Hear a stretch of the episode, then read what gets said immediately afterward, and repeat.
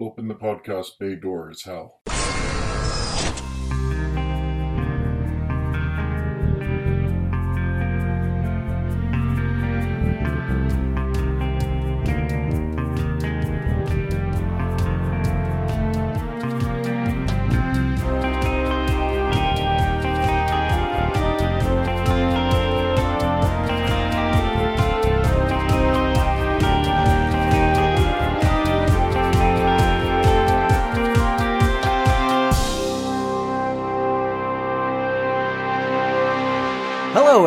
And welcome to episode 168 of Welcome to Geektown. I'm your host, Kurt Onstead. As usual for the deep dive episodes, we'll do another quick intro. Anne and I were talking before we got into the show proper. You can hear that and other cut tangents in the Patreon exclusive uncut version. And she mentioned her not wanting to be out in the bright light that day, which segued perfectly into our discussion of the opening of the show. Uh, well, if you're not feeling like bright lights, then you're not going to like the beginning of this episode. You know, bright lights were part of my expected, but he did not, Loki did not wake up in a field. no, no, did not wake up in a field, Huh. woke up exactly in the same place he was, Yeah, it did not change. but everyone else is gone. Yes. I mean, not only is everyone else gone, but there doesn't seem to be anything organic or human related in the entirety of the TVA. The pie room is empty. Yeah, I noted that as well when he went into the automat that there were no no pies. And when he gets to the control room, there's no coffee cups, there are tools. You know, there are books, there are pads, there are other bits of tech, but there aren't like coffee cups or plates or snacks or anything like that. There's just not really much of a sign of human habitation. It was interesting. The loom there, I was expecting it to be in pieces. Yeah. But it But was still together. Yeah. Yeah, it was for first off, it was still together. Um, it was still running. It was pulling in all that messy temporal energy. It was spinning it, and then it comes apart. Those those Yeah. branches come apart again a little way down the line. Um, Which is probably what is causing the destruction is the Yeah. fact that it's not staying this nice braided timeline. Well, and in this case, here comes uh, the arts and crafts nerd in me. It looks very much like, at this point, like a spindle. Uh, the one of the most ancient devices uh, in the world, which was for spinning wool into thread. So you hook your bit of uh, what what's called roving, uh, your bit of wool fluff, and then you spin the spindle, and you get a strand that is just twisted in on Twisting itself, around, around, around. Yeah. which is very much like what you have. Yeah, that's the first two stages of the temporal loom, um, and then after that, uh, once your spindle temporal spindle full- just doesn't sound as good. no, it doesn't. It really doesn't. Uh, but after you have uh, your roving spun into that twisting, you have to keep tension on it in order In to order to keep it keep it from fluffing out. Yeah. Um, so I mean, it's now acting very much like that. You know, that almost prehistory device. You know, it's one of the first things we figured out with agriculture was how to take something's uh, fleece and make it into fabric. And we didn't change that a whole lot for a very long time. I mean, conceptually, we still do the same thing. We just do it by machines and a lot faster right. it, it- the super overthinking of this is that spinning was something that every girl knew how to do in your dark ages your middle ages your uh, pre-christian europe every girl spent time spinning wool they had usually had it like in their pocket so if you had a moment you could spin because i mean literally viking sails were made of wool that some little girl probably spun at some point and then it was woven into sails Yeah. Um, and, and to I make just- that much wool into Uh-huh. that's it was constant it was you spent uh, like the spring and summer spinning, and then you spent the winter when you were snowed in, um, especially in the more northern climates, weaving uh, in order to produce fabric for whether you're talking sails or clothes or blankets. Mm-hmm. It, it, was huge amounts of women's time were spent doing this, uh, and just that feeling of something that is so old spoke to me of actual like Norse mythology, pre-Christian uh, Northern European mythology. I think I'm probably really stretching. You know, it might be interesting in a paper sometime. I don't think the writers really or designers really thought about this, but probably not. But then again, we're talking about a show named Loki. Yeah. It's yeah. we're we're talking about Norse mythology in a way. Exactly. And so it might be something that somebody ran into while doing the Norse mythology research parts, mm-hmm. you know, and said, well, you know, here's a great design for how we pull temporal energy together and and it all fits together and some crazy girl in uh, california is going to figure all this out california is going to have all sorts of nerd pieces come together all at once and uh, it's all for you, Anne. it's all for me. They made it just for me. And then I'll be sitting here going, maybe I should go to grad school so I can write papers about this. And for no reason, it sounds really pretentious. or you can just go on a podcast and sound really pretentious there. I, I can do both. That's true. this is true. I mean, to go back to the MCU theme, a lot like last episode, they didn't do the proper theme. No, it was very this haunting choral yeah. music. I I really liked it, it, but it really set the mood for yeah. this is going to be creepy. And it was very similar to last episode's opening choral music, but it was thinner. It, there was less of it. Mm-hmm. And apparently, we are in failsafe mode. Yes. Which those of us in who use computers are very familiar with safe mode, which is TV code 1229. Couldn't come up with any connection to that, just random number. Well, even with uh, setting up the emptiness of the TVA, the if you're making a movie, at some point your sound guy is going to tell everybody to be quiet so he can get room tone. Mm-hmm. It's just a loop of sound that makes your sound design sound more organic. Just another layer of sound in the soundtrack. And the room tone that they use, that they recorded, was hollow. Um, and there's Muzak coming from somewhere, but we never get a source on that, which makes sense. It's Muzak, that's what it does. Yeah. And there's the recording going off, which is, you know, the uh, failsafe mode engaged. Failsafe mode initiated.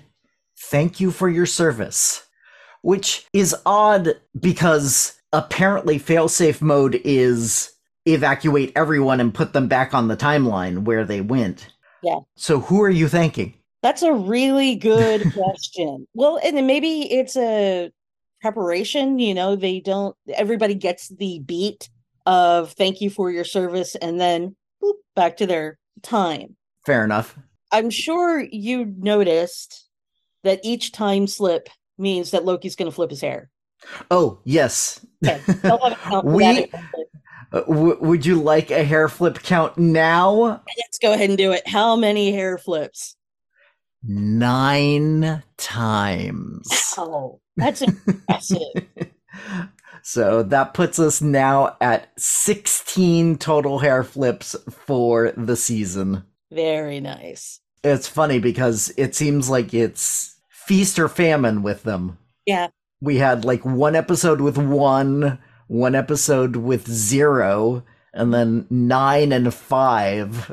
Well, it seems to accompany discombobulation, essentially. Well, yeah, every time he when he stumbles because now he's trying to clear his face of his hair.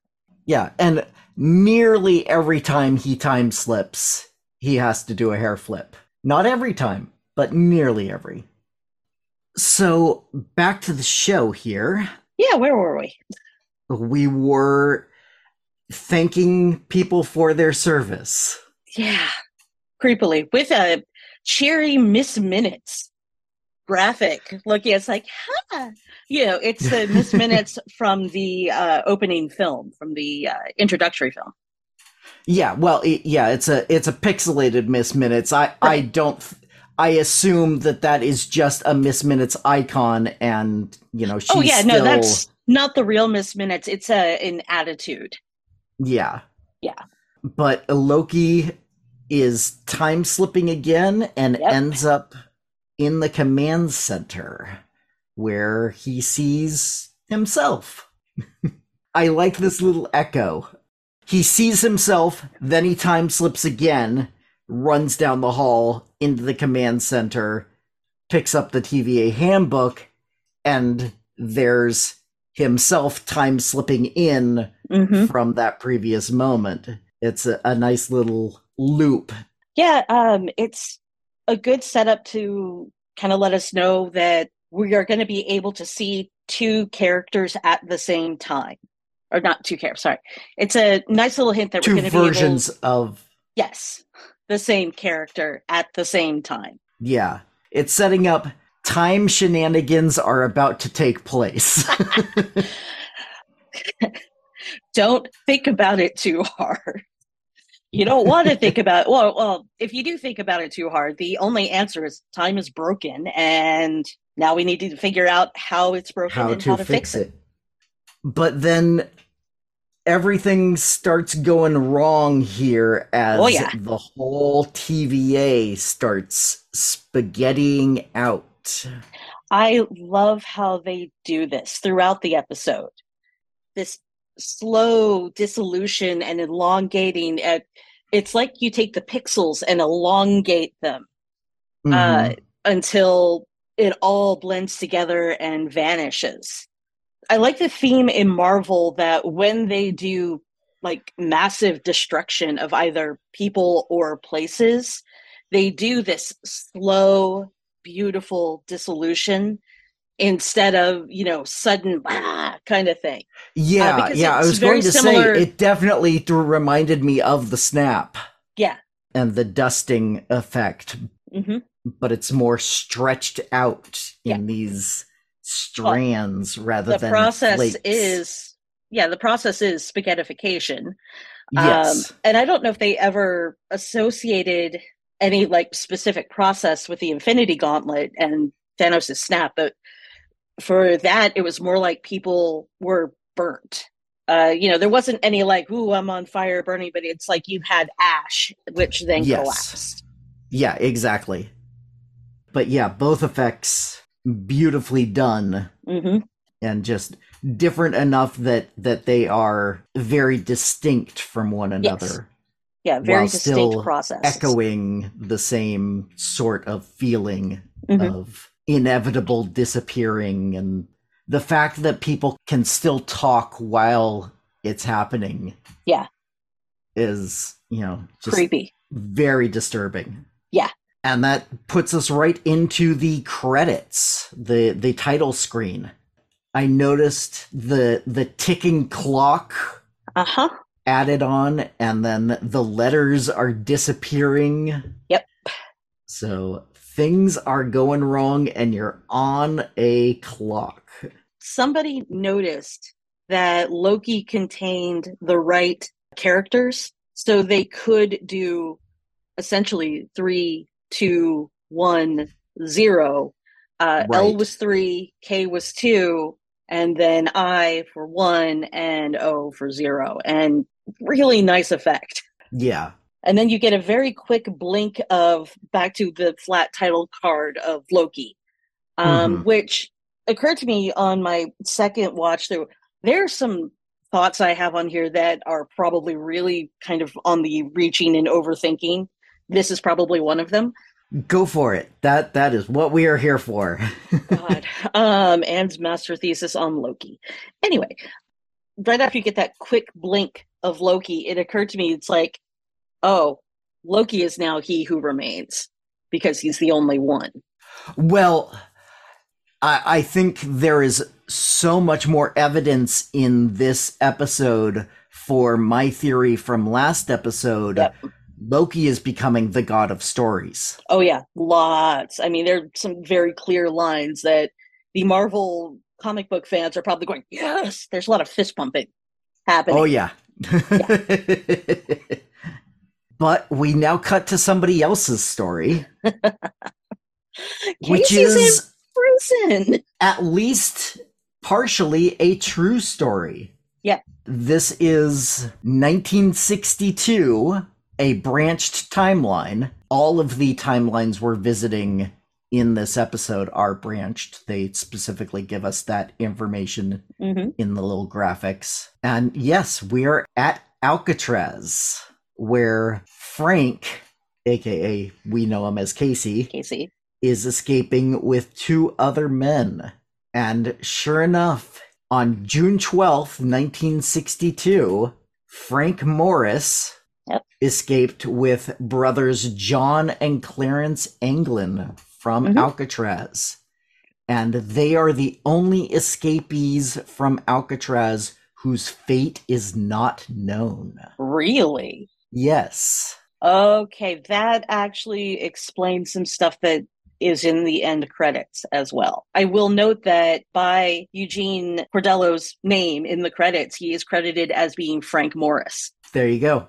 He is playing a real person. He looks Yep. nothing like that real person. Eh, details. but uh, but that's that's okay. I I would rather have Eugene Cordero than a Frank Morris look-alike who Yeah. does not have Eugene's unique comic timing. I have to say I looked up information on this Alcatraz breakout and they did a great job of recreating it Interesting. because they built dummy heads made of plaster, flesh tone paint, and real human hair. Yep. To fool the night guards into thinking that they were safely in their beds. I was wondering where they got the hair. And then it, using crude tools, including a homemade drill made from the motor of a broken vacuum cleaner, Nice. the plotters each loosened the air vents at the back of their cells by painstakingly drilling closely spaced holes around the cover so the entire section of the wall could be removed. And then behind the cells was a common unguarded utility corridor.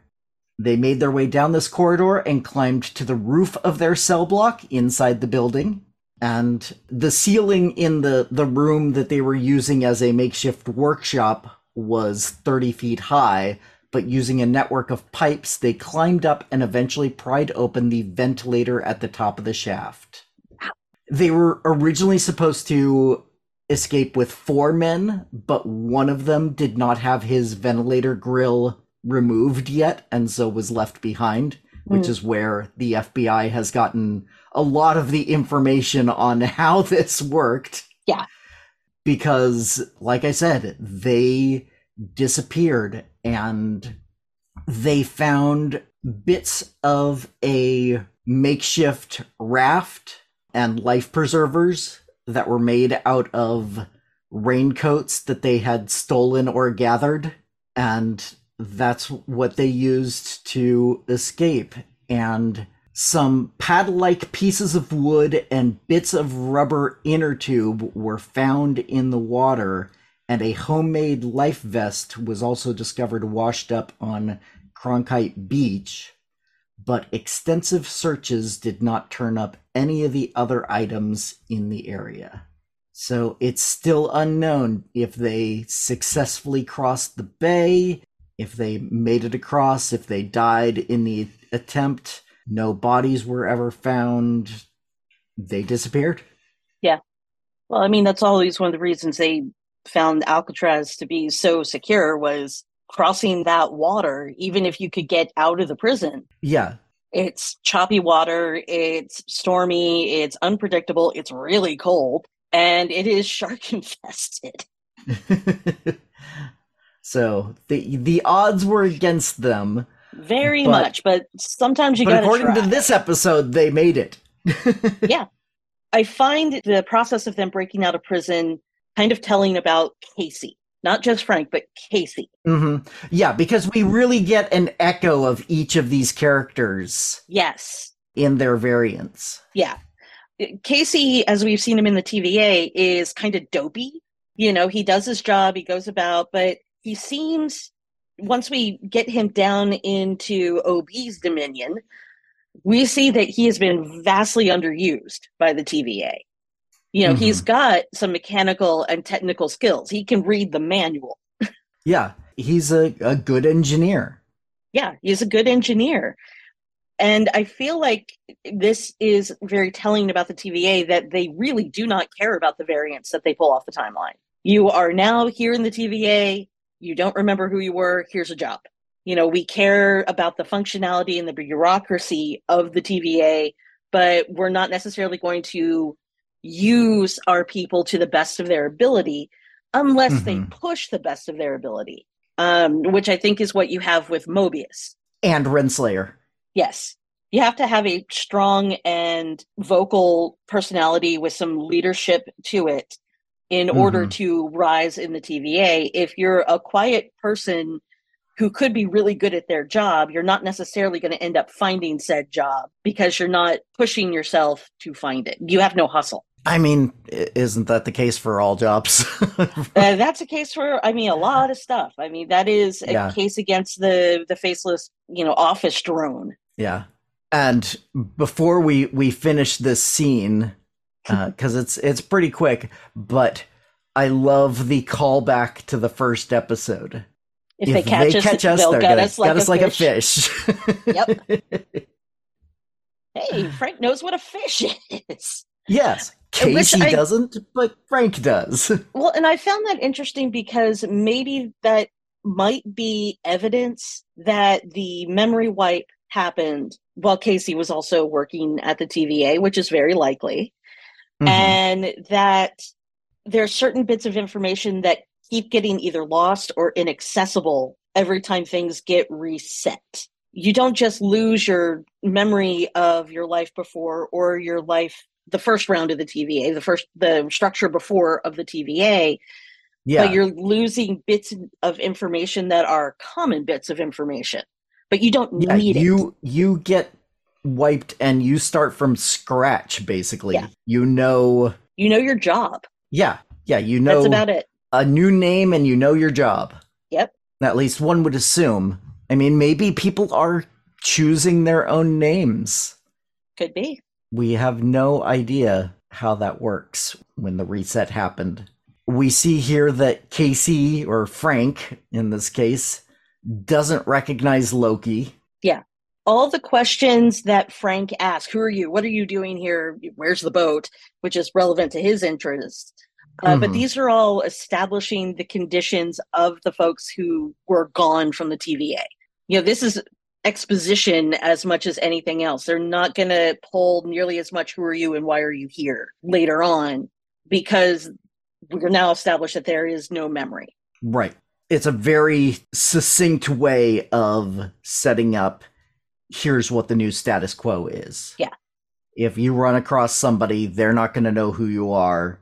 Everybody's been reset to their previous timeline mm-hmm. and their previous existence. And so Loki time slips as the three inmates leave on their makeshift raft. Yep. And we have a short series of time slips here. Mhm. We end up at Sylvie's McDonald's, Yep. then to Piranha Power Sports with Oh, yeah. the inflatable wavy thing in front of it, to Time Theater 25, which is where we started the series. Yeah. And that one's interesting because we know the TVA has spaghettified away. Yes. So now we're at an earlier point. The fact that he's at the Time Theater means there is a TVA to get back to somehow. Mhm. But when and where that is, is a mystery. Right. And after that, uh, he gets to stay there for a few seconds compared to the other two quick time Blip, slips. That blip's something else in the Marvel Oh, universe. that's right, it is. Forgive me. Shoop, shoop. and then he ends up in 2012 New York City Yes. on another branched timeline. And in this case, we start with our uh, subsidiary character. I don't know if that's the right word. Anyway, but this is about B15. Mm-hmm.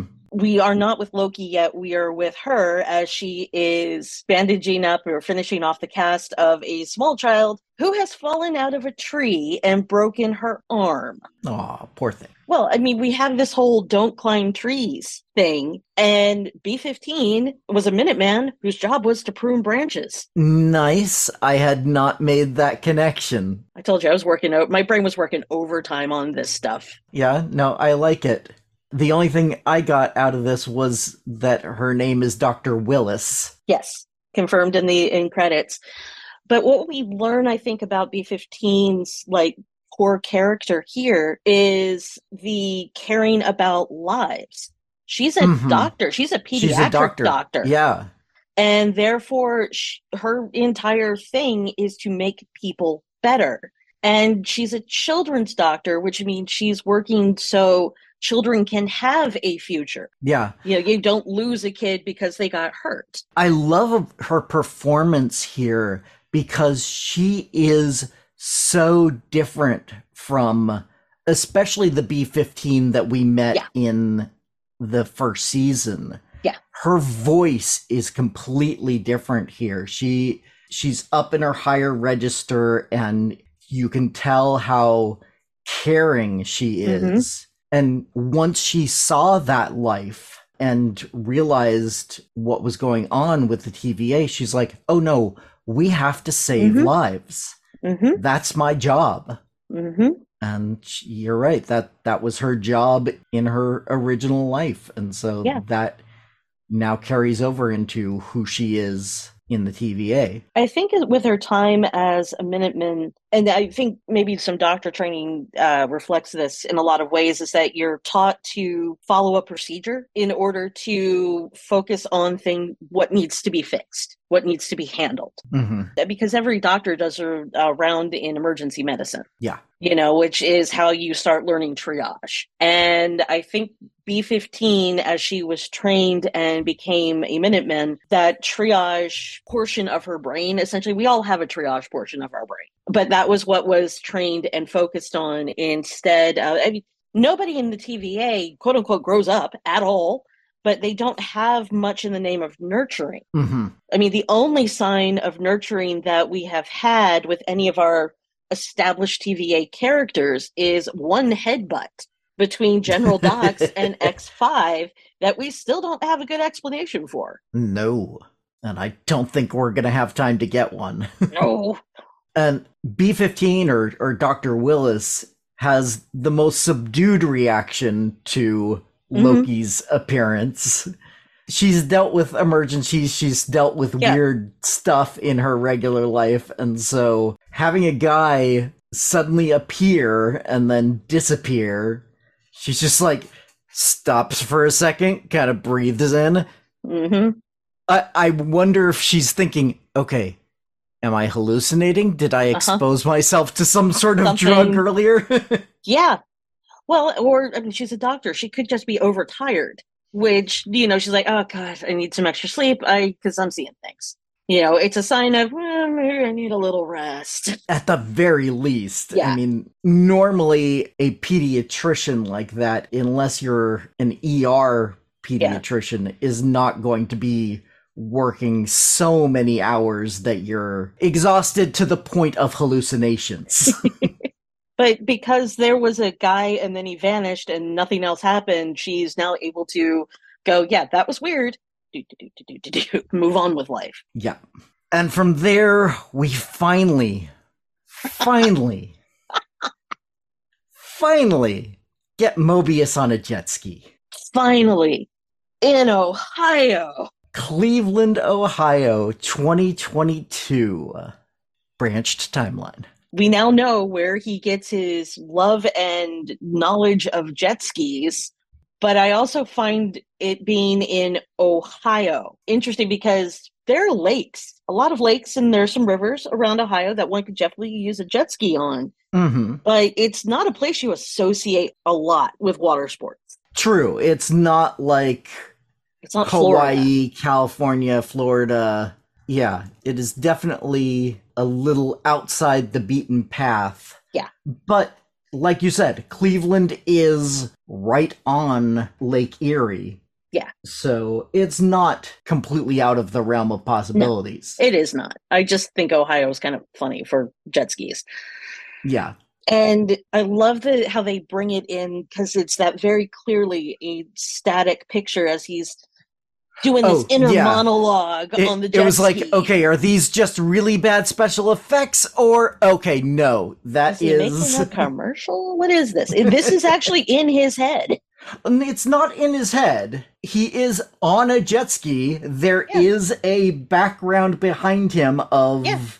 Oh, blue sky. There is a fan blowing his hair back. So So everything we see is actually happening, Mhm. but he is not out on the ocean or the lake or anything like that. No. He is just trying to sell a jet ski to a guy who has absolutely no interest in a jet ski. He's just there for the free donut. tacky. Yes. Oh, extraordinarily tacky. Do not waste salesman's time just for the freebies. Or please. donuts. Yeah, you can spend a dollar. Get your own donut. Your own donut. And we get him, uh, Dale, his associate, uh, informing him that there's a call from one from his son, which he says, "I'll call him back." yeah, Don, which is Mobius's name on this timeline. Okay, question: Did they ever say his name? Because I picked it up from the end credits. I picked it up from the subtitles. Okay. I I'm don't not think- positive they ever said his name. I'm absolutely positive they never said Dr. Willis. No, they definitely never said Dr. Willis. They do say Frank. Yep. And they I don't think they say OB's name either, but They you see not. it on the books. Yes. I think they're basically trying to not confuse the audience by Yes. giving too many names for you to try to keep track of. Yeah. And so, for the most part, they're just trying to stick with everyone's TVA name as best they can. Yeah. But they do at least put some sort of. Placeholder name in there that fits the yeah, circumstance. exactly. And as far as we know, Frank is the only historical character. Yes. There is no real world equivalent to the AD Doug we get in the show, or Dr. Willis or Don that we know of. Yeah. Frank is the only historical character, as you said. Now, Don here, personally, I think he's a bad dad. I agree. I absolutely agree. He's working six days a week, Yeah. uh, nine to five every day. He ignores call from son one. Not too And long later, two. he's uh, he's going to ignore a call from son number two.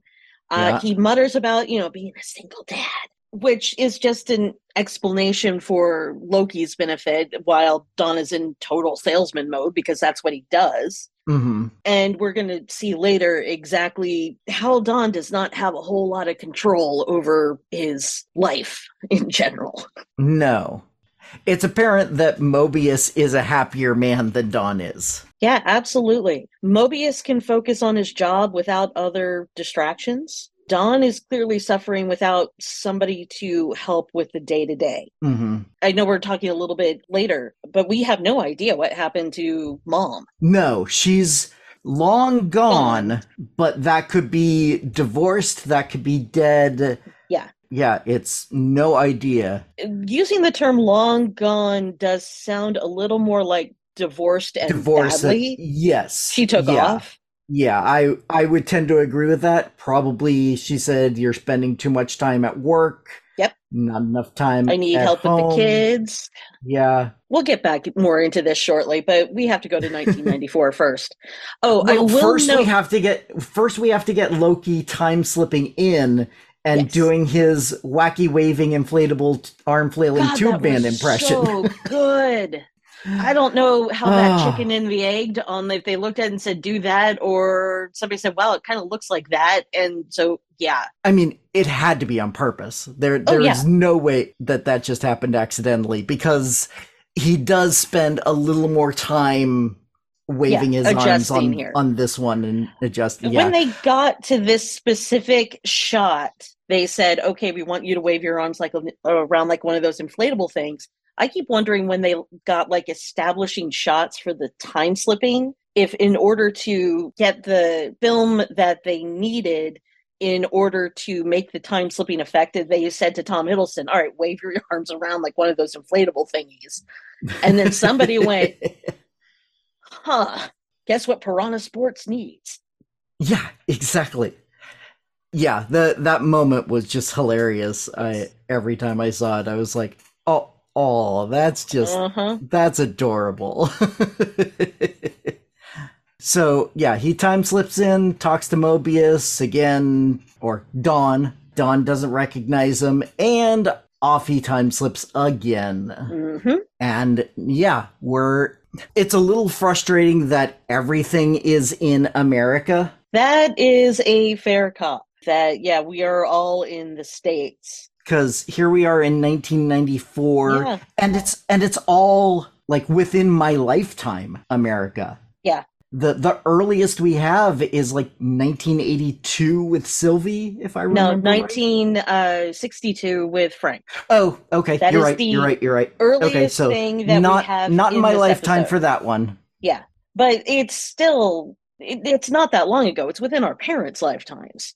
Yes um, yeah. And they wanted to use this very specific incident, for which I, I cannot blame them. I think they used it very, very well. yeah um, but- and and of course Don has to be in a time period when jet skis are around Exactly. But Dr. Willis and Doug could easily have been, Dr. Willis especially could have been anywhere in the world. I think they chose New York in 2012 very specifically because that's the Avengers. Okay, but there's no reference to that No. at all. She doesn't react like, Nope. oh crap, that's the guy from the Battle of New York. Yeah. There's no other, the only reference to it we get is New York 2012. I mean, that's it. Yeah, I, I honest to God think that that Willis's placement is sheerly for a nerd react. I think not going any further back is for the sake of uh, budget. Making the world look like 1994 is not as hard as making the world look like 1904. true. You know, it doesn't involve nearly as much set or costume design or anything like that. So it it really could just be a budget constraint. Yeah, but you could have easily put her in Europe, in Mhm. Africa, in South America. Mhm. You know, you could have put her anywhere in the world. And same with OB. But instead, we are in 1994, Pasadena, California. So I live here. I mean, I live in Altadena. I'm just north of Pasadena. Um, I have friends who work at Caltech. So it just it made me go a little bit that, you know, here we have OB, who of course is a Caltech professor, Mhm. you know, made perfect sense. But being a Caltech professor is not really what, what he wants to be when he grows up. No, no, he wants to be a science fiction writer because Yep. science fiction is a well respected and thought provoking genre. which we know to be very true. But that's another point of this being 1994 because geek stuff was not cool in 94. The internet, It was it, uh, uh-uh, okay. not not mainstream. It was not mainstream. Come on, we were there. no, but every bookstore had a sci-fi section. And this bookstore probably also has a sci-fi section, but it's probably one bookshelf. You know, it's like the airport sci-fi fantasy section. They're very that bookstore is very focused on bestsellers. You know, and it's not a big space. Incidentally, that bookstore does not exist in Pasadena. I'm kind of bummed about it because I like a good bookstore. uh, and Vroman's has uh, Vroman's in Pasadena has a very good sci-fi fantasy collection. But yeah, they're they're focusing on bestsellers and stuff that really does generate money. Um, and this is also the point of the really big book chains that were just swallowing the little guys whole. yeah, um, that's but true. this is 94. Sci-fi and fantasy are not mainstream cool. If you are into sci-fi fantasy, you are a nerd geek type person. And we're doing better. The internet has started to exist.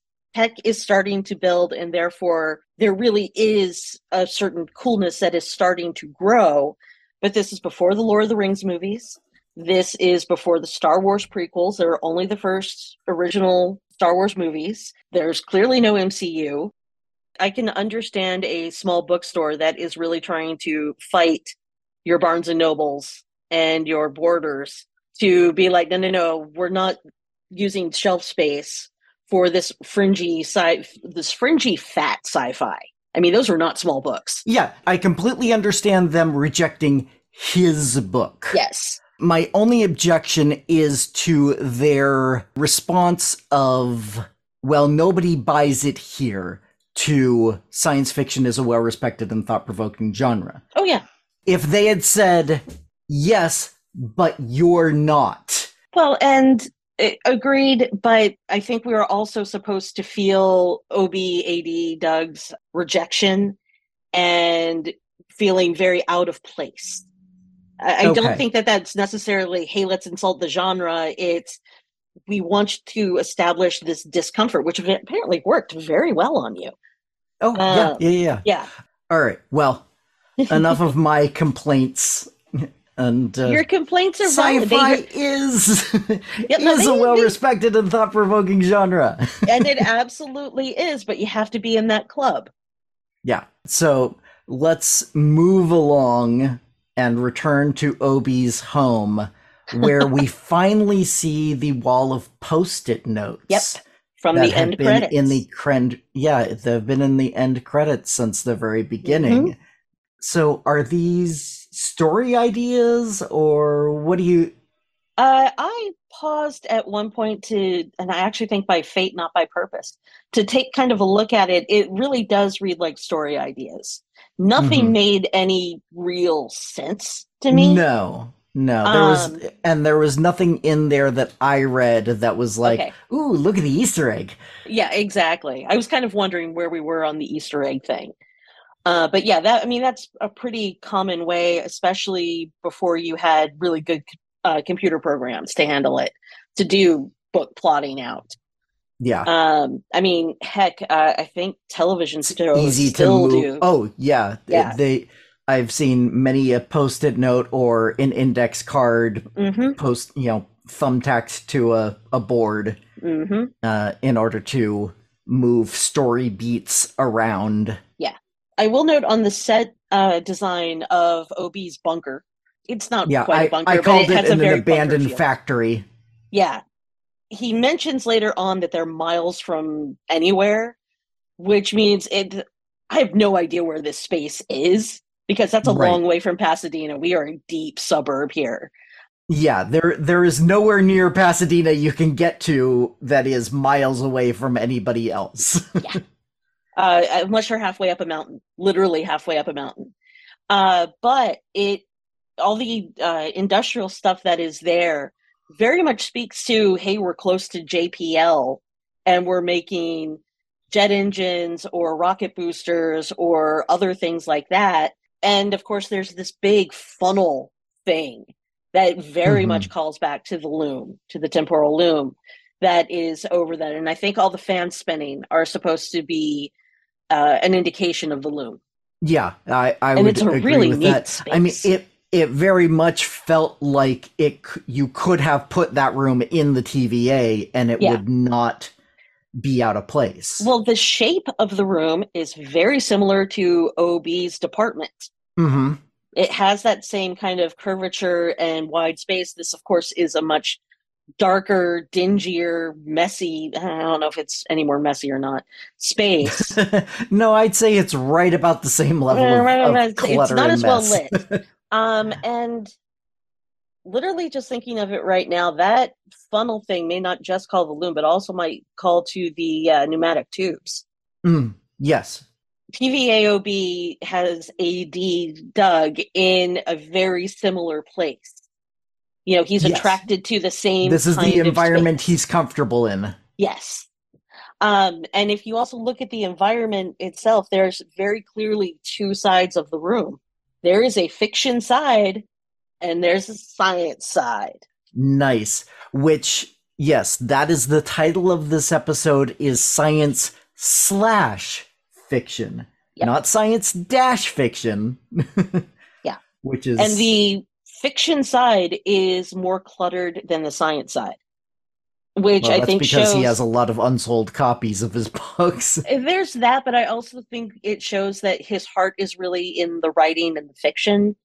And the science is just kind of what he does in order to inform his writing and because he can make a living at it, teaching Mm-hmm. at Caltech. I find the name they chose for uh, Timeline OB to be very interesting. Uh, AD, Doug, Doug. PhD. hmm AD is, of course, something we attach to dates. It does not mean after death. It means Anno Domini. Don't get me started. Um, um, so I think that choice is kind of part of it that they were looking for something that kind of worked with OB. And somebody said AD, and then somebody else went, Oh, like the year. And then probably said, Oh, and then another guy said like like assistant director. Um, And they're like, no, no, no, no.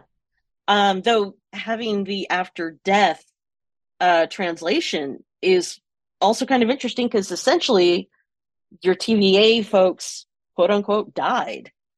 You know, it's not quite that they died, died, but they disappeared. So mhm. after death, this is what we find. Anyway, it still stands for Anno Domini. Don't get me started. Which is Latin for year of our Lord.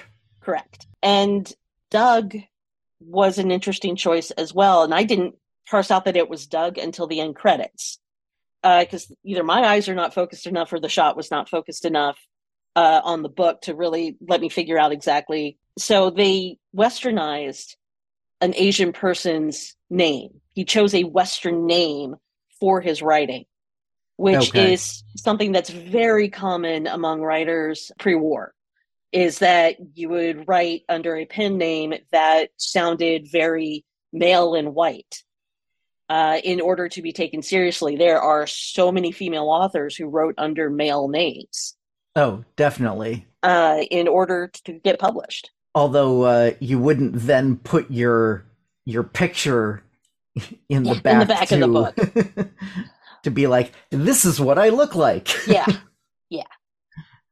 Um, and you know, maybe somebody made that argument in the writers' room, but they also wanted to establish that the booksellers knew who this was because right. Yeah. dude, your picture's in the back of the book. The back of the book picture is also in the end credits with the photographs. This Right. Yes. Yeah. this round. The molecule models that are hanging around the science side feel very much like the temporal mess that the loom is starting to sort out because there are so many little bits and pieces on it. And maybe that was just me interpreting things. I love how Loki time slips in freaking OB out and is like, okay, this is going to be hard to believe. and then cut to, of course I believe you. Yeah. Oh, this is a Um, dream in my in true. my notes, in my notes I wrote, God bless the sci-fi fans. Yes. because we will when presented with an unusual situation, we will take it in and accept it. We're not going to be the ones going, oh my God, what's happening when the aliens show up? We're going to be going, bro, We're going to be like, okay, ET or Independence Day. yeah, exactly. but Loki is not as excited when he finds out OB's current profession in this timeline Yeah. is science fiction writer. That that is my my favorite. I, I had to to note the specific lines here. When you're a writer, yes, science fiction. I'm doomed. yeah.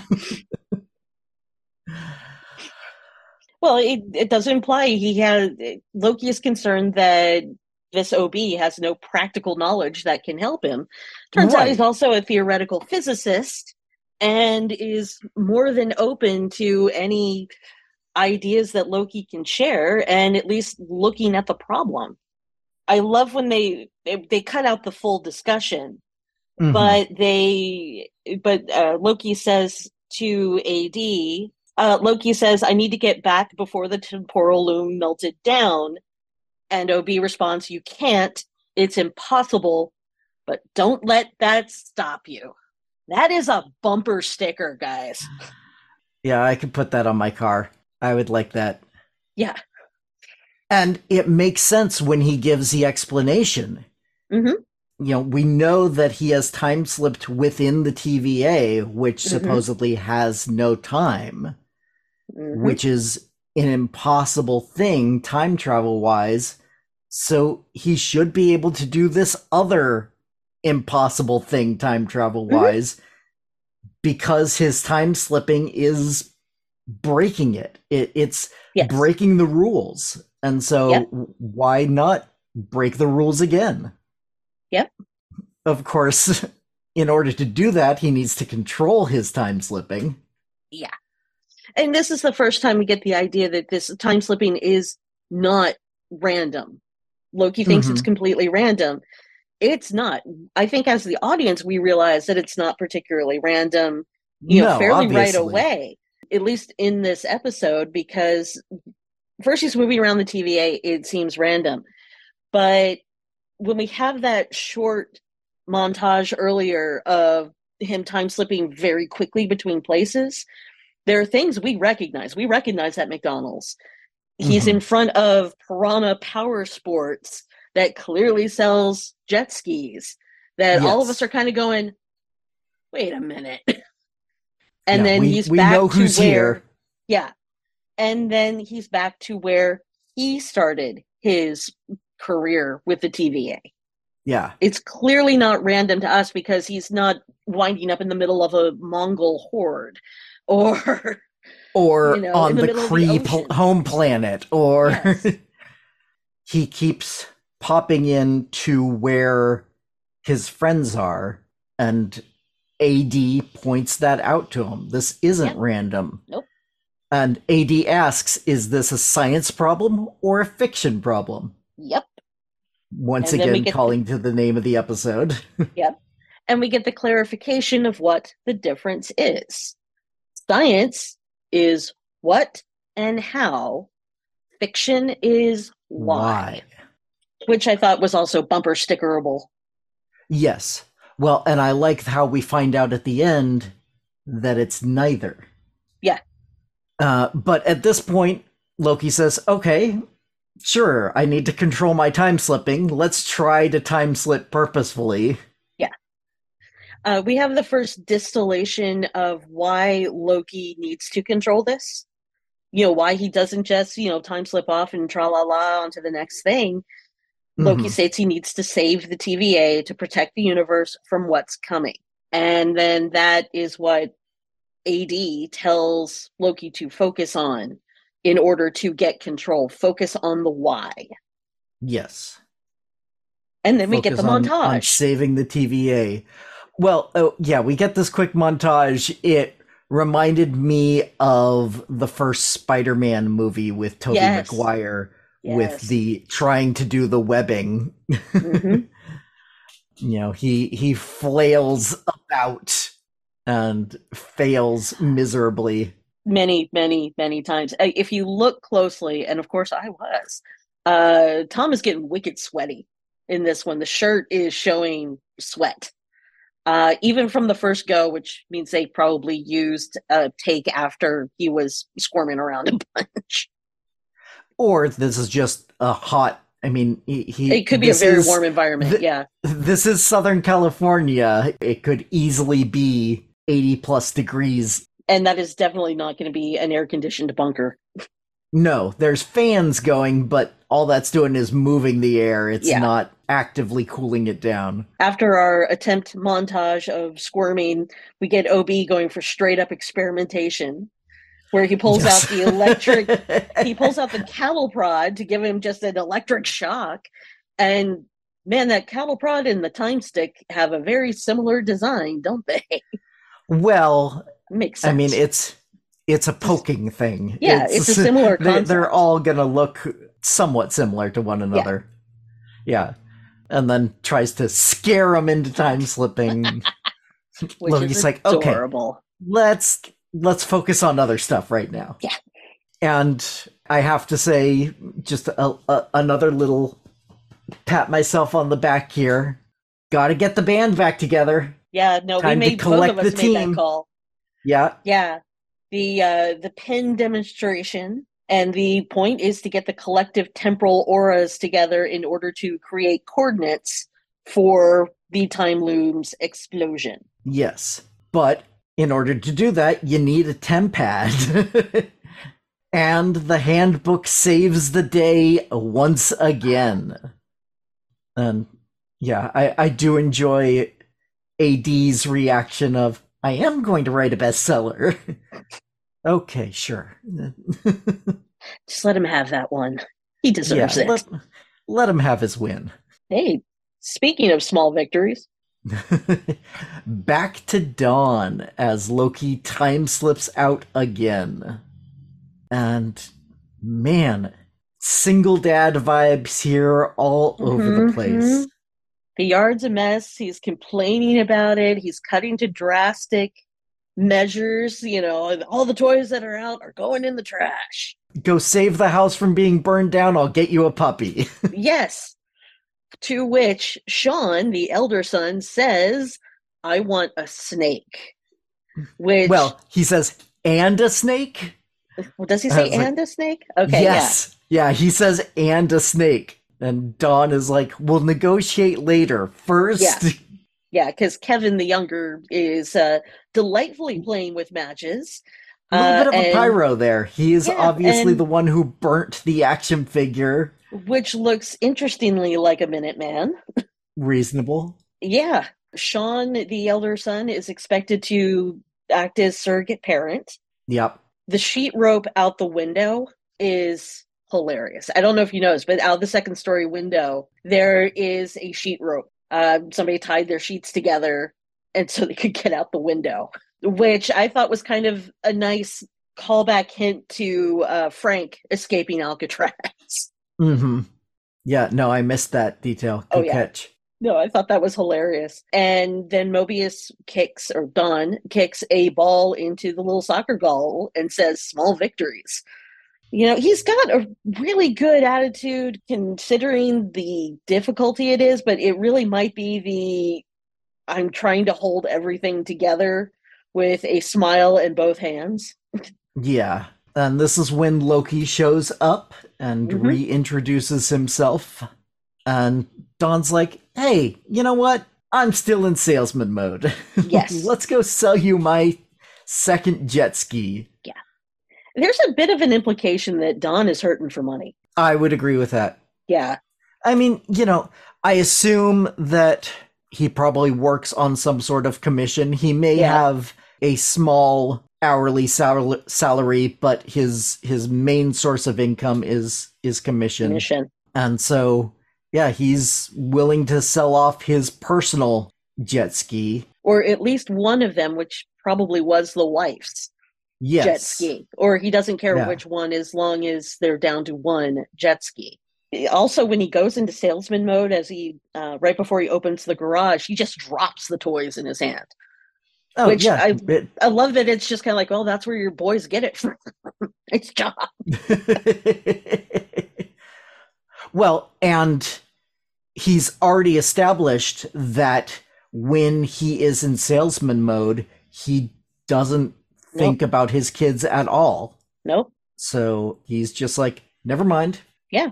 Time to sell. But Loki starts trying to explain why he's really there, and Mm-hmm. Don is not a sci fi fan Nope. because he, he reacts much more in the okay, sure mode Yeah. and grabs the wrench as a weapon in case Yep. he needs it.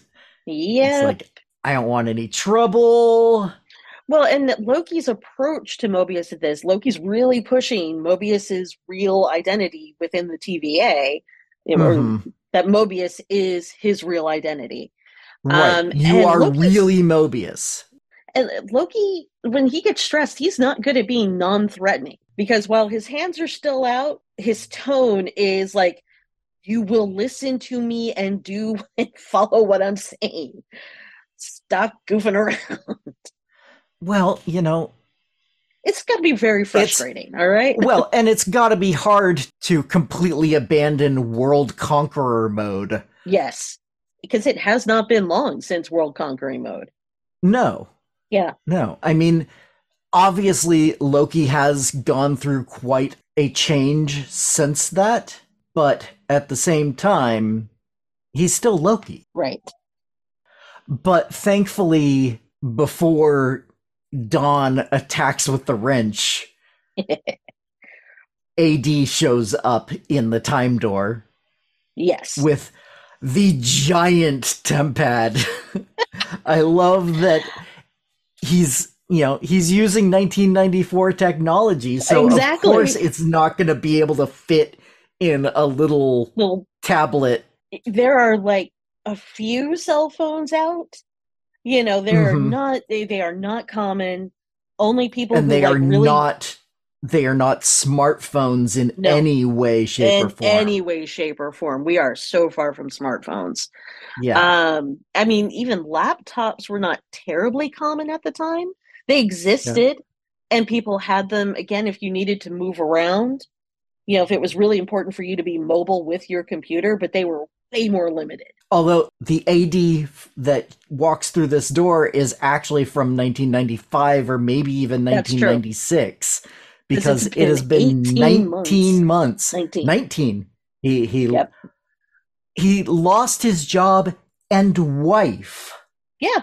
now i had assumed that that was his living space There was not evidence of living, though. Uh, there. I mean, Okay. like there wasn't a bed, there wasn't anything to cook with, that sort of thing. It is probably that he spent most of his time there. could he afford to rent a giant building for a second i mean he wants to be a writer Right. his caltech work his teaching and his phd is secondary to him. So it's hard for me to imagine him renting a giant abandoned factory for not living there for you know for just just an extra space to go to.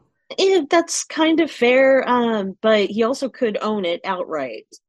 And if we're talking about someplace that is miles and miles from everywhere, I mean, we've already talked that this the setting doesn't make sense in compared to Pasadena. right That is nitpicky because we know the territory. Mhm. Um, but it could have been property that he bought, and if it's out in the literally out in the middle of nowhere, you can buy cheap property out in the middle of the desert, especially Fair in enough. '94. Yeah um, it wasn't it wasn't out in the middle of the desert we do No, get an was in the middle of the establishing shot but yeah it was it in was the middle of the they're they're not woods Yeah. like that around here particularly. um, there's some branched timeline. Sure, the mountains don't burn on a regular basis. Sure, I like that. can i live on that timeline Yeah, seriously. Yeah, I I mean that could have been part of it. Is that you know you spend all your time at work. I'm out of here. Of course it, work being working on the tempad because he also lost his job Yeah. so yeah i wouldn't have assumed ad was married from the interactions we had gotten with him so it was surprising to say when he said that he had lost his wife Well, and I think that he was not happily married. Again, uh, he is of Asian descent. There could have been a lot of family pressure to marry. And I mean, it was might have been next to a- an arranged marriage. And I, with the he's brilliant, he needs somebody to take care of him kind of thing. So, you know, and they, at this point, he's lost both the income and the prestige. yeah So she's out if that's a, an arranged marriage, essentially, or a not particularly loving kind of marriage. Mhm. Uh, you know, you marry somebody for the sake of being married, not for the sake of wanting to be with that particular person. Right. For the social status that it provides you and all that sort of thing. So, what we now have is this collection of men who are at crossroads. Not only are they in this very strange situation, this time traveling situation, but we get to see where they are in those timeline lives, those ordinary lives. Um, Mhm. Mobius' life is a mess. When he is presented with the idea of going through that time door to get the band back together, he's very torn because what he is looking at is the mess that is his life, but he's also looking at the paths not taken, the chance for adventure, the chance to live to a certain potential that he's misplaced. This is, it's very midlife crisis kind of thing. Yeah. It doesn't take a whole lot of convincing. There is like, the only thing Mobius that is a pretty cool holding- name. yeah, the only thing that is holding him back is that he has two sons. That is Yeah. literally the only thing that is tying him to that branched timeline. And once he is assured that he can be brought back to the exact moment by having the shot of Loki approaching Mobius as he's hauling in the trash cans, then Mobius is in. OB is very similarly kind of at that same place where he's tried both the practical career and the fantasy career um, you know, because being a successful writer can tends to be a daydream kind of career. Some people hit Oh, it, some people, a lot of people don't. yeah. But he went with this exciting project with possibility, but that means he lost so much of what made what makes up a quote unquote real life. You know, Yeah. marriage, He went family, with- job. He went with fiction instead of science. Exactly. Absolutely. Exactly. Anyway, Loki is now convinced OB very easily. OB's Yes. gotten to work on the process. He's convinced Mobius, so we got two Although members of the, the band uh, back. The tempad is a little Oh, glitchy. It is so janky. And it's so much fun to watch him while it's being janky because he's like, bup, bup, bup, bup, bup, bup, Door floats up, moves over. over. It's It's like he's playing Tetris with it. I I'm surprised we didn't get one shot of somebody walking out the door and tripping as they fell. As they were two feet higher than they expected to be when they stepped out, or something like that. Yeah. But yeah, as you were alluding to, they they've gotten part of the team back together, and we get an incredibly short team assembly montage. Yep. As B fifteen and Casey are brought in, or Dr. Willis and Frank. Yeah. I I do wonder how Loki talked B15 into joining them because I can imagine that one be a kind of a hard pitch, a lot like Mobius. But he That- probably focused on the saving all of humanity aspect yeah, of it. exactly. And the fact that he walked in through this Yeah. impossible door lends a lot of credence to his this is going to be hard to believe, but But but And with- see this door made out of amber energy and with Frank giving him an opportunity to be free and possibly ditching his criminal past, it probably was not a hard sell to Frank. Yeah. Hey, I can I can get you away from where the cops are looking for you. Uh-huh. How would you like to be anywhere else? yes. Uh, because we do get this lovely slow shot of everyone in the bunker. Mobius is having coffee. B15 slipping through the books. hmm Casey swipes a part off of the science side and puts it in his pocket. It's probably for a weapon. You know, he doesn't. There's no reason that Frank is going to trust these guys. No. You know, And all of his dialogue is focused on robbing banks and and getting away. And well, I mean, the first he's like to point out apart- Frank Morris Frank Morris was a bank robber. Nice. So that is right in line with his real life persona. Yeah. Well, I mean, in his list of dialogue is like, wait, that means you could take me to a park or the Grand Canyon And- or inside or a, bank vault. yes. It's a nice he leads up like to it. freedom, pretty freedom. Wait, bank vault. money. My feeling on it was that it was more of a I don't want to go straight to Bank Vault with this guy. Yeah. I want to lead into it and gently approach the subject before we I, I don't know. I, I feel like it was more, we're looking at his kind of subconscious response that he wants to be out in the air and green space, very different from prison. Yes. Uh, and then he goes big, you know, maybe a chance to see something big and meaningful that I've heard about my whole life. You know, Grand Canyon's a pretty common big pretty thing. Yeah, it's it's a bucket list kind of thing. Exactly. And then he reboots back to, oh wait. wait, wait, wait. This is all going to be possible if I have a bucket of money. Let's hit a bank vault. You know, he gets back to career after that. Yeah. But I, I feel like there's levels of conscious thought happening here. Outdoors and pretty, specific outdoors and pretty, back to work. Yeah. Yeah.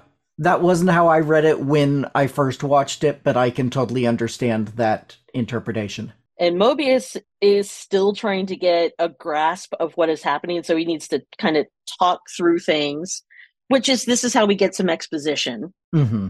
And now we need to go get Sylvie. One member Yep. of the band is still missing. One more. And sure enough, we cut to Broxton, Oklahoma again, and Mhm. Sylvie, who's coming out of McDonald's with a bag of food, places it on the truck and it disappears. It's spaghetti's out just as she's unlocking the door, and she doesn't notice it. hmm She sees that it's gone, but she did Mhm. not see it disappear. It vanish. Yeah. It, that's for setting us up. Yes. You know, to let us know exactly how endangered this timeline is. hmm It was nice and subtle. It was one of those Yeah. things where if you're just looking at her, you may miss it. hmm They don't focus on it, but it's definitely there. And now Loki's there. hmm And she she remembers who he is. Yep, she remembers everything. My theory on that is when she was on this timeline previously, she was aware of Loki and the TVA. Yeah. She remembered everything when she moved to this timeline and made that her timeline. Yeah. And so when she was reset back to it, she was reset back with all of the memories that she had when she left it. Uh, also could be a side effect of godhood or being just being Asgardian. Right. Um, that it's not as easy for her memory to be erased. that is also a possibility. But they have a little bit of back and forth, and then she said after Loki has a bit of a time slip. Yes, he I I called it a half time slip. Yeah. He's not quite in control yet, but he's able to keep himself there for this one. Yeah. And yeah, she's she goes she's getting the car and buying you a drink. Yep. exactly the right our- answer. Our our first appearance of Brad in this episode. Brad. Sorry, I do that every time for no reason. Yeah, in Zaniac the video game. Yes. I thought that was a, a nice little callback to to Brad's Mm-hmm. experience on the timeline. Well, it also implies that you know Brad's back on the timeline because you know Well- Zaniac is enough. Zaniac is enough of a thing that they made a video game of it. Right. But, you know, we don't know which timeline this is Yeah. compared to the there are so many timelines Other out there. Yeah, This is probably not the same Brad who we saw. It was Mm. just that was Brad's original place on the timeline was Yeah. as an actor. And so in other timelines there are other Brads who also played Zaniac. Yeah. Anyways, Loki explains what's been going on, and Sylvie's like, Great, everyone's back in their real lives. yeah, That's a win. yeah. The problem is those branches are fading.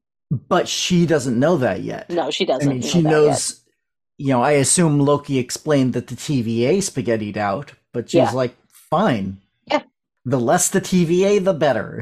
yet. hmm And Loki calls her selfish. Yep. And Sylvie Sylvie says, "Yeah, I just want to live my life." It's reasonable to be somewhat selfish. You it is. if you sacrifice everything for the greater good, you will be dead before you can do anything good.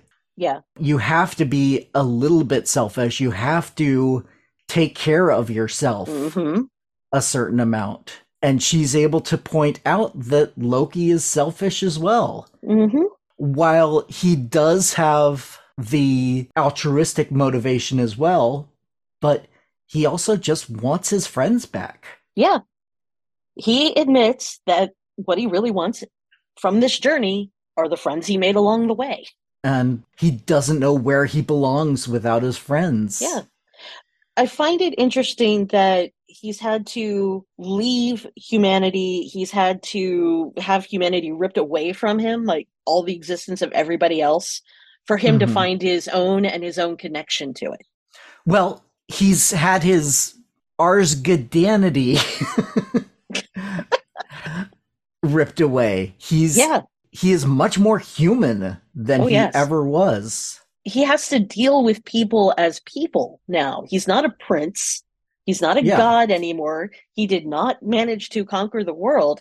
He no longer sees people as ants and servants and cogs in the machine. They Yeah. are now people. They are now friends. And they need to be saved. In order to save them, you save the universe.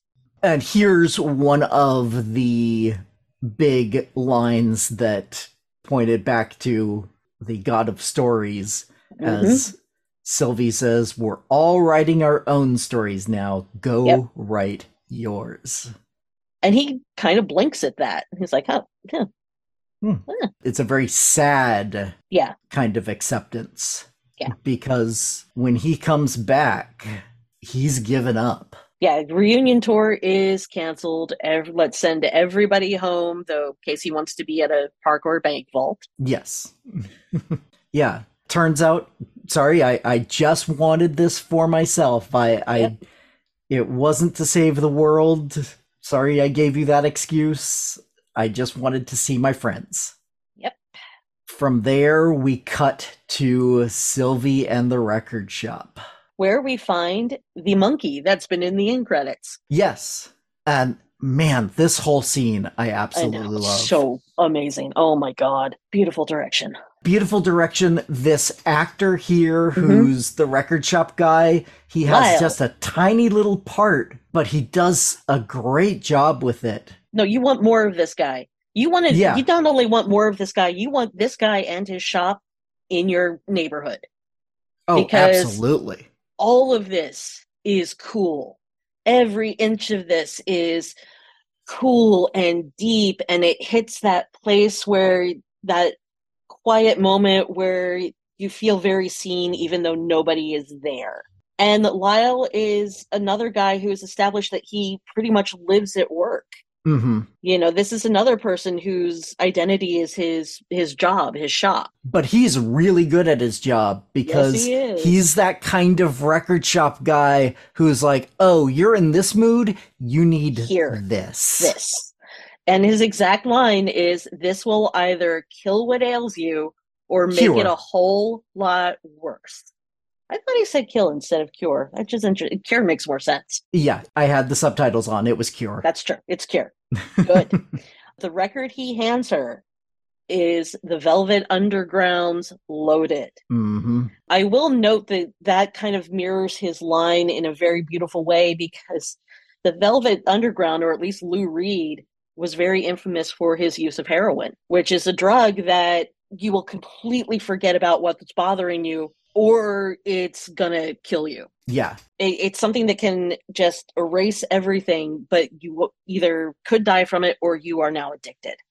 Yeah, I think heroin is still noted as the most addictive drug out there, or you know, maybe Oh, something surpassed it since. Yeah, I, I Um, think I think something like fentanyl is is Yeah. maybe up there, but uh, but yeah, definitely. And the album title "Loaded" Mhm. is a double reference because they were asked by their record label to produce an album that was loaded with hits.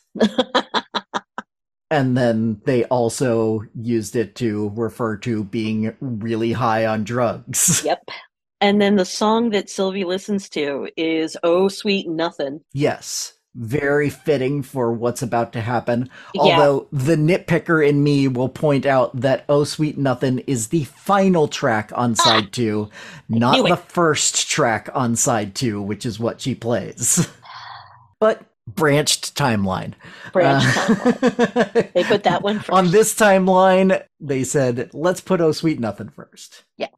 Uh, there is also a record player in the end credits, but it does not have this record on it. hmm And then we get some beautiful camera work that starts from above Sylvie and then like directly above Syl- Sylvie and then Yeah, as she leans back and just takes in the music, which I have had those moments. uh-huh The first time you listen to that album that just Uh-huh. gets you. uh-huh Oh, so good. uh-huh.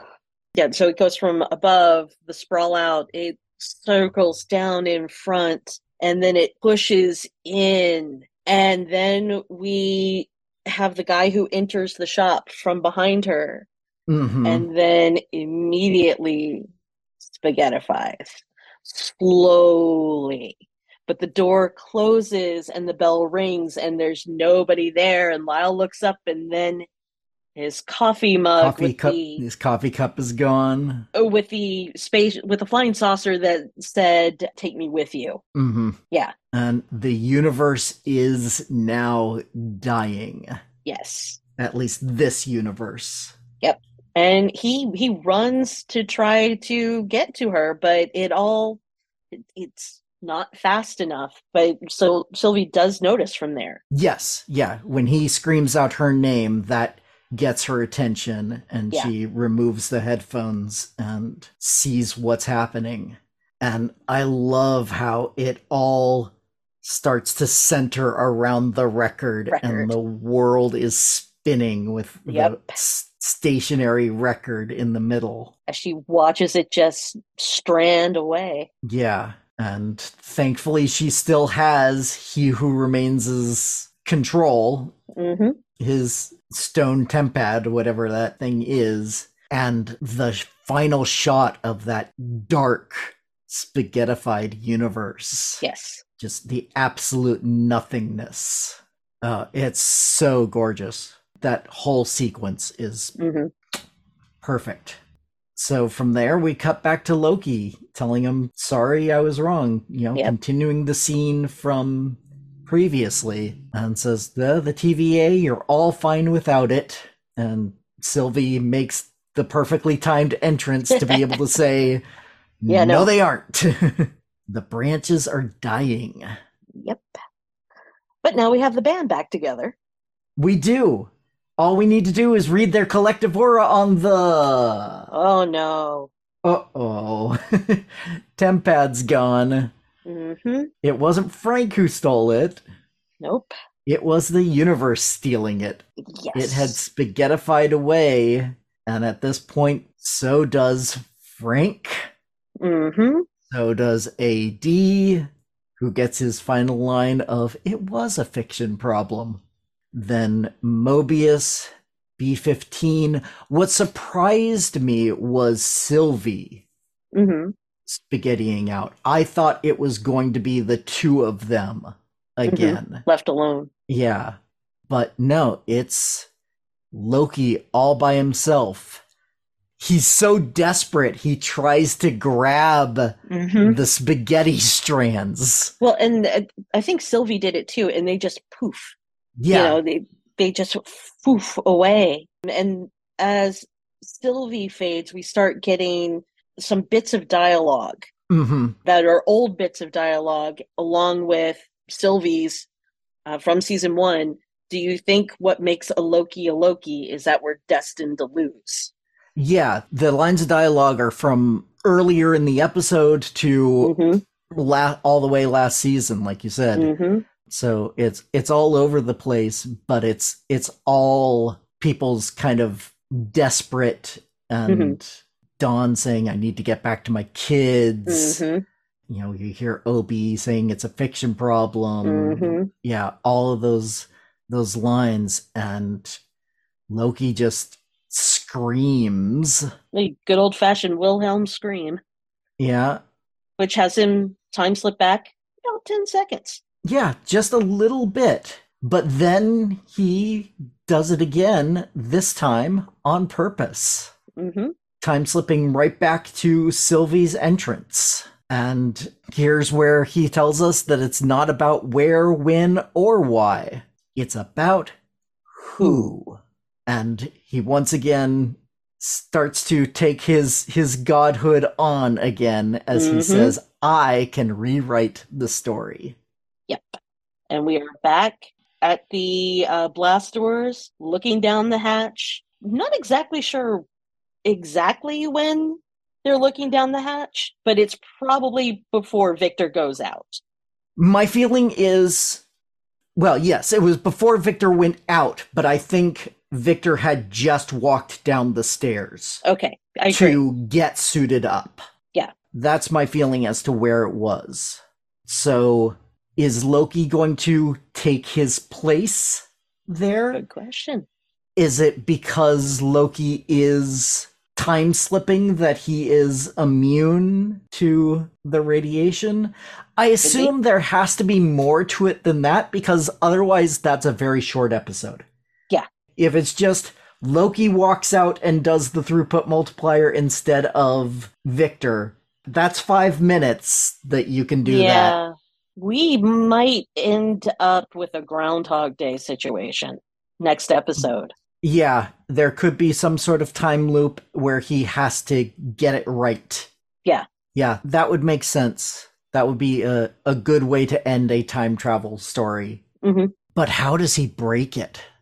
That's a very good question. I could see him running out the first time and him spaghettifying out and then coming back and being right back where he was and then being Mhm. like, okay, gotta do Not this that. differently. Yeah, what's the actual solution? The only thing I can see is him reascending to godhood hmm and rewriting the story. That would be a good ending. That would be a season finale. That would be a season finale that would reestablish Loki into the main MCU as a new god, hmm but not a new god from the DC character stable. Uh, that's a different thing. It's entirely different. Yes. So that's my theory where we're headed. Okay. or where we're, where we'll end with Loki basically able to somewhat rewrite reality Mhm.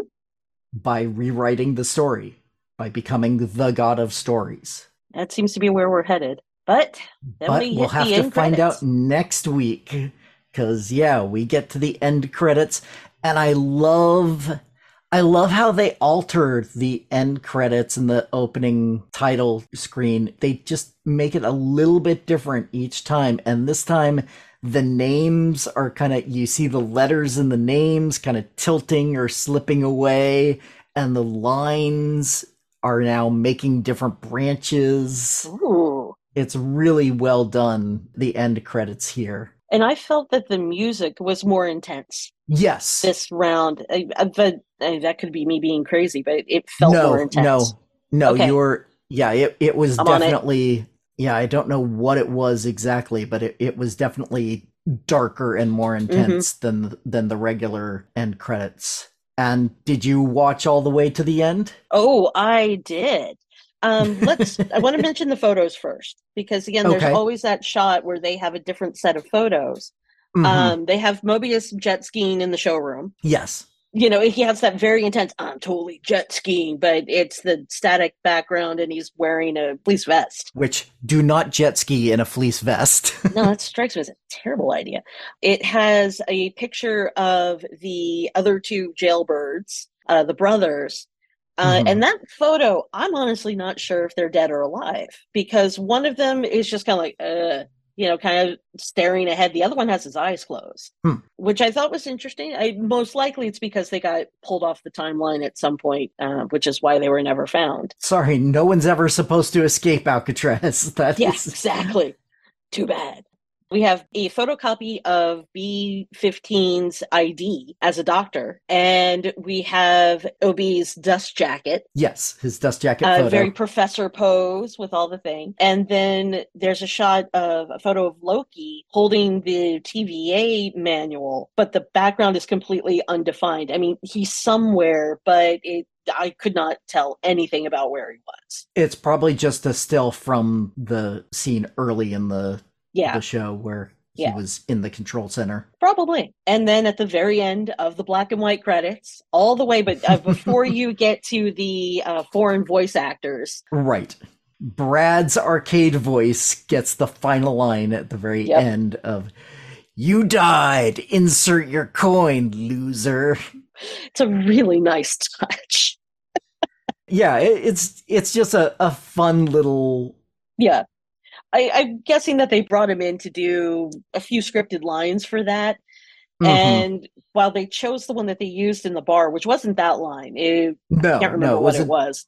Yeah, it Uh, was like Zaniac needs Yeah, coins, or you know, something like it was that. still something along those lines of Yeah. insert a coin to play.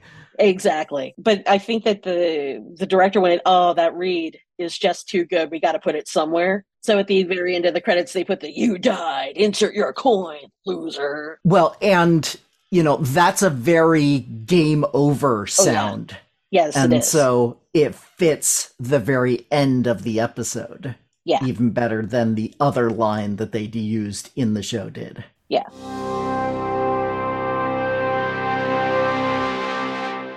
And since we've reached the very end of the episode, there wasn't much more to say after that. Thank you again to Anne for joining me to discuss the show. We just have the season finale next week, then I'll be back to regular scripted episodes. As always, I'd appreciate hearing from you with any questions you'd like answered down the line. Please send those via email to welcome to geektown, all spelled out, at gmail.com.